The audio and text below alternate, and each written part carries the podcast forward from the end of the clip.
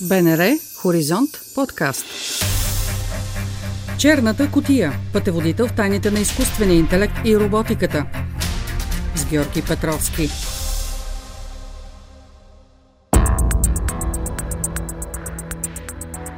Здравейте, приятели и последователи на подкаста Черната котия.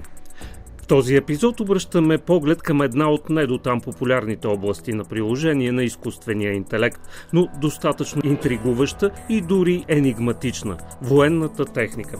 Повод за това е изявлението на руския министр на отбраната Сергей Шойгу, който обяви, че в Русия започва серийно производство на роботизирани бойни машини. Пришъл сейчас изкуствен интелект. Разполагаме с изкуствен интелект. Вече имаме не само експериментални образци, а започна серийното производство на бойни роботи, които могат да бъдат обект дори на научно-фантастични филми. Те са способни сами да водят бойни действия. Най-важното е, че с това не спира движението напред. Не мога да не отбележа, че сериозни разработки се правят и в областта на така нареченото оръжие на бъдещето. На този етап няколко руски завода подготвят роботизирани машини за армията.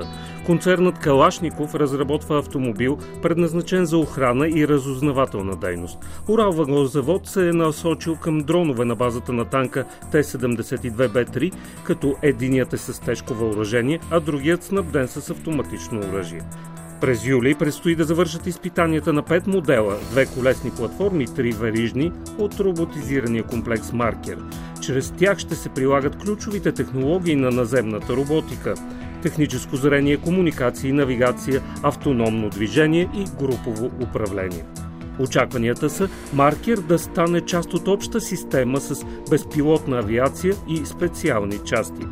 Неодавна в YouTube бе публикувано видео с изпитание на роботизираната платформа с стрелба в ръчен и автоматичен режим.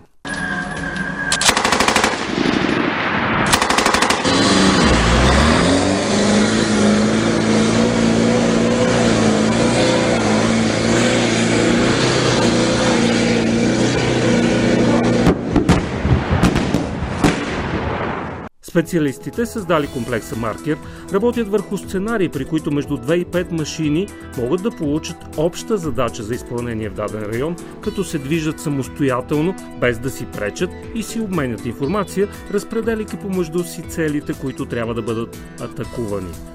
Според Сергей Шойгу, оборудването на въоръжените сили с автономни бойни машини е една от приоритетните области в развитието на руската армия.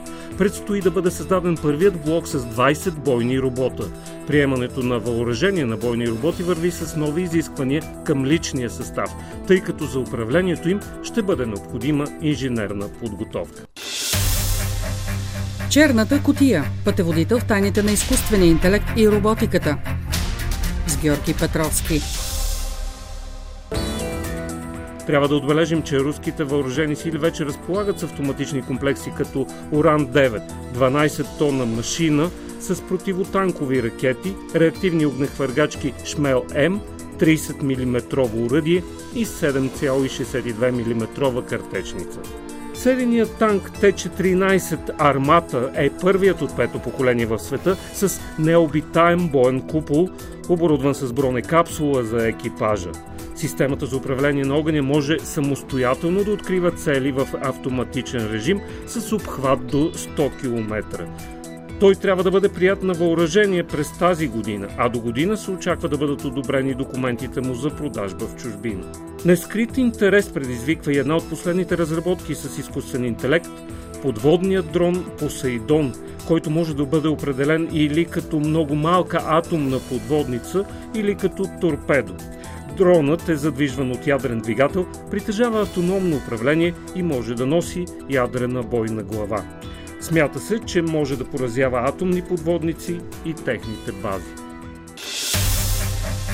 Черната котия – пътеводител в тайните на изкуствения интелект и роботиката. С Георги Петровски. Елементи на изкуствен интелект са използвани в руски оръжия, като зенитната ракетна система С-400, ракетния комплекс С-350 Витяс и артилерийския комплекс с наземно и морско базиране Панцир. Любопитно е приложението на машинния разум в изтребителя Су-57, където той изпълнява функциите на втори пилот – Ролята на умните машини не се ограничава само в бойните действия. Роботи се използват също за евакуация на войници и в военната медицина. Чухте епизод от подкаста Черната котия. Можете да ни намерите на сайта на Българското национално радио в платформите Spotify, SoundCloud и каналите ни в Apple и Google.